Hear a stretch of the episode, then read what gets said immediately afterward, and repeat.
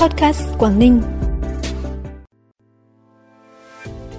Giờ trái đất năm 2022, Quảng Ninh tiết kiệm được gần 100.000 kWh điện. Tuần đầu tháng 4 tới sẽ triển khai tiêm vaccine phòng COVID-19 cho trẻ từ 5 đến 11 tuổi. Người nhiễm COVID-19 và cúm có nguy cơ tử vong cao gấp đôi là những thông tin đáng chú ý sẽ có trong bản tin tối nay, Chủ nhật ngày 27 tháng 3. Thưa quý vị và các bạn, hướng tới kỷ niệm 30 năm thiết lập quan hệ ngoại giao Việt Nam Hàn Quốc 22 tháng 12 năm 1992, 22 tháng 12 năm 2022, chiều ngày 25 tháng 3 tại thành phố Sầm Sơn, Bộ Ngoại giao, Đại sứ quán Hàn Quốc tại Việt Nam và Ủy ban nhân dân tỉnh Thanh Hóa tổ chức hội nghị gặp gỡ Hàn Quốc năm 2022. Chương trình diễn ra trong 2 ngày 25 và 26 tháng 3. Phát biểu tại hội nghị, đồng chí Bùi Văn Khắng, Phó Chủ tịch Ủy ban nhân dân tỉnh khẳng định về tiềm năng triển vọng phát triển hợp tác đầu tư thương mại của Quảng Ninh và Hàn Quốc. Đồng chí đề nghị Bộ Ngoại giao, Đại sứ quán Hàn Quốc, Cơ quan Hợp tác Quốc tế Hàn Quốc, Hiệp hội Doanh nghiệp Hàn Quốc tại Việt Nam, Phòng Thương mại và Công nghiệp Hàn Quốc tại Việt Nam hỗ trợ giới thiệu các mặt hàng sản xuất quần áo, may mặc, hạt nhựa, loa, tai nghe của Quảng Ninh xuất khẩu vào thị trường Hàn Quốc – Bên cạnh đó hỗ trợ kết nối với các doanh nghiệp, nhà đầu tư từ Hàn Quốc, đặc biệt là các tập đoàn lớn để đồng hành cùng chính quyền Quảng Ninh nghiên cứu hợp tác đầu tư các lĩnh vực mà nhà đầu tư Hàn Quốc có thế mạnh và tỉnh Quảng Ninh có lợi thế cạnh tranh vượt trội và có nhu cầu phát triển. Đối với lĩnh vực du lịch, hỗ trợ Quảng Ninh tổ chức các chương trình giới thiệu du lịch Quảng Ninh trực tuyến, các chương trình giới thiệu du lịch văn hóa trực tiếp tại Hàn Quốc, nghiên cứu báo cáo các thẩm quyền, mở các đường bay thương mại, chuyến bay thuê, chuyến thẳng từ Incheon, Gimhae, Jeju đến cảng hàng không quốc tế Vân Đồn. Quảng Ninh hoan nghênh và cam kết đồng hành, tạo mọi điều kiện thuận lợi nhất về thủ tục hành chính, đảm bảo tuyệt đối an ninh an toàn, cung cấp các dịch vụ công tiện ích, các điều kiện về đầu tư, kinh doanh, thương mại, du lịch tốt nhất. Hưởng ứng chiến dịch giờ trái đất năm 2022, một trong những chiến dịch lớn nhất toàn cầu về môi trường – tối qua 26 tháng 3, các cơ quan, doanh nghiệp, nhân dân trên địa bàn tỉnh đã thực hiện tắt các thiết bị điện không cần thiết, điện quảng cáo trong vòng 1 giờ đồng hồ từ 20 giờ 30 phút đến 21 giờ 30 phút.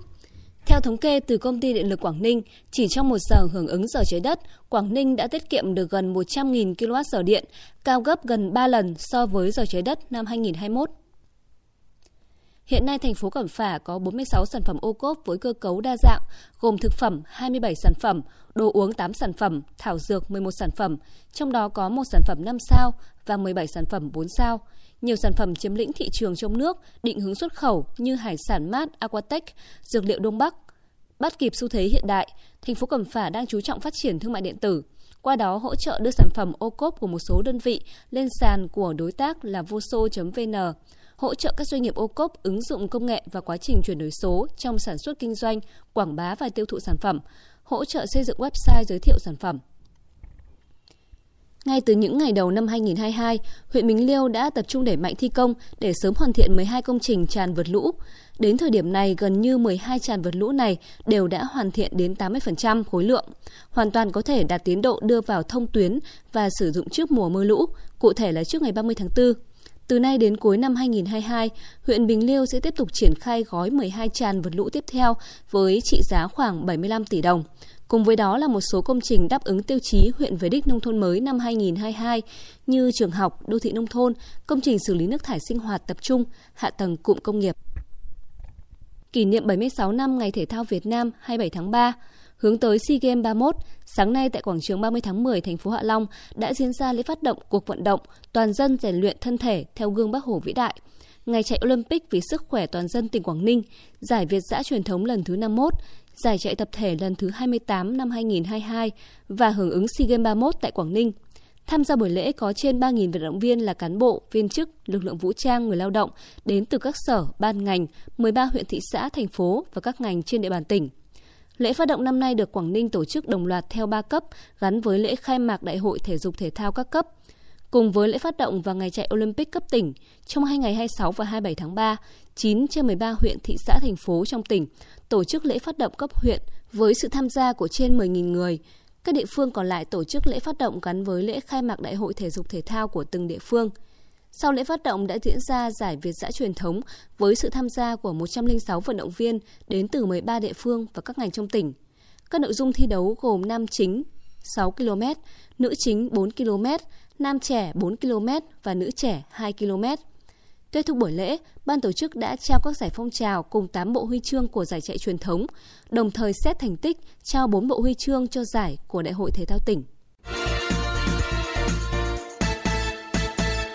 Chuyển sang những thông tin trong nước và quốc tế đáng chú ý. Theo thông tin từ Trung tâm Điều độ Hệ thống Điện Quốc gia, sau một giờ tắt đèn biểu tượng hưởng ứng chiến dịch giờ trái đất năm 2022, từ 20 giờ 30 đến 21 giờ 30 tối qua, ngày 26 tháng 3, cả nước đã tiết kiệm được sản lượng điện là 309.000 kWh, tương đương số tiền khoảng 576,1 triệu đồng.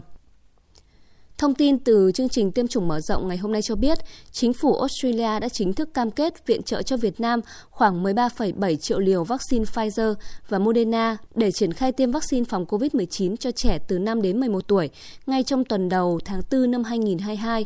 Bên cạnh nguồn vaccine hỗ trợ của chính phủ Australia, Bộ Y tế và chương trình tiêm chủng mở rộng cũng đã và đang chủ động tích cực tìm kiếm các nguồn hỗ trợ vaccine khác từ các tổ chức quốc tế như USAID, COVAX Facility và chính phủ các nước để sớm có cam kết tài trợ khoảng 8 đến 10 triệu liều vaccine phòng COVID-19, đáp ứng đủ nhu cầu tiêm chủng đủ hai liều cơ bản cho tất cả trẻ em từ 5 đến 11 tuổi của Việt Nam. Cơ quan cảnh sát điều tra công an thành phố Hồ Chí Minh cho biết đang điều tra mở rộng vụ bà Nguyễn Phương Hằng sinh năm 1971 ngụ quận 1 Tổng Giám đốc Công ty Cổ phần Đại Nam về tội lợi dụng các quyền tự do dân chủ, xâm phạm lợi ích của nhà nước, quyền lợi ích hợp pháp của tổ chức cá nhân, theo Điều 331 Bộ Luật Hình sự. Quá trình điều tra, công an xác định trong các buổi livestream của bà Nguyễn Phương Hằng từ tháng 3 năm 2021 tới nay có nhiều người cùng tham dự. Trong các buổi này có những người được cho là luật sư, trợ lý và một số cá nhân khác – Quá trình livestream có sự chuẩn bị kỹ lưỡng. Trong lúc livestream thì những người trên đã có những phát biểu liên quan đến việc bà Nguyễn Phương Hằng đưa ra các thông tin chưa được kiểm chứng nhằm xúc phạm tới uy tín, danh dự của nhiều cá nhân tổ chức. Hiện công an đang điều tra làm rõ vai trò trách nhiệm của những người này. Tin quốc tế, người nhiễm cùng lúc virus SARS-CoV-2 gây bệnh COVID-19 và virus cúm có nguy cơ tử vong cao gấp đôi, trong khi nguy cơ phải thở máy tăng gấp 4 lần – đây là nghiên cứu mới vừa được đăng tải trên tạp chí y khoa uy tín Lancet. Nghiên cứu thực hiện đối với 305.000 người ở Anh nhập viện vì COVID-19. Trong số này có 227 bệnh nhân nhiễm cả COVID-19 và cúm. Tình trạng của họ nghiêm trọng hơn nhiều so với nhóm còn lại. Các nhà nghiên cứu nhấn mạnh, những phát hiện này cho thấy cần tăng cường xét nghiệm cúm ở người mắc COVID-19 phải nhập viện. Theo Tân Hoa Xã, giới chức Trung Quốc ngày hôm nay 27 tháng 3 thông báo đã tìm thấy hộp đen thứ hai của chiếc máy bay Boeing 737 bị rơi hôm 21 tháng 3 vừa qua tại thành phố Ngô Châu thuộc Quảng Tây. Trước đó tối 26 tháng 3, các quan chức Trung Quốc xác nhận toàn bộ 132 người trên chiếc máy bay Boeing 737-800 của hãng hàng không China Eastern Airlines bị rơi ở Ngô Châu đã thiệt mạng. Hãng thông tấn Interfax của Nga đưa tin, Tổng thống Nga Vladimir Putin vừa chính thức thông qua đạo luật quy định những người bị kết tội tung tin giả về công việc của các quan chức Nga ở nước ngoài có thể bị phạt tù tới 15 năm. Khung hình phạt sẽ tương tự như mức hình phạt trong luật được thông qua hồi đầu tháng 3 nhằm trừng phạt những kẻ tung tin thất thiệt về các lực lượng vũ trang Nga. Theo đó, hành vi tung tin giả về quân đội sẽ bị phạt từ 700.000 đến 1,5 triệu rúp hoặc bị phạt tù 3 năm. Giới chức Nga cho biết, việc thông qua các luật nhằm đảm bảo thông tin đến với người dân được chính xác, khách quan, đặc biệt trong bối cảnh các thông tin sai sự thật có thể có sự giật dây từ nước ngoài. Thông tin vừa rồi cũng đã khép lại bản tin tối nay. Trân trọng cảm ơn quý vị và các bạn đã dành thời gian quan tâm. Xin kính chào tạm biệt và hẹn gặp lại.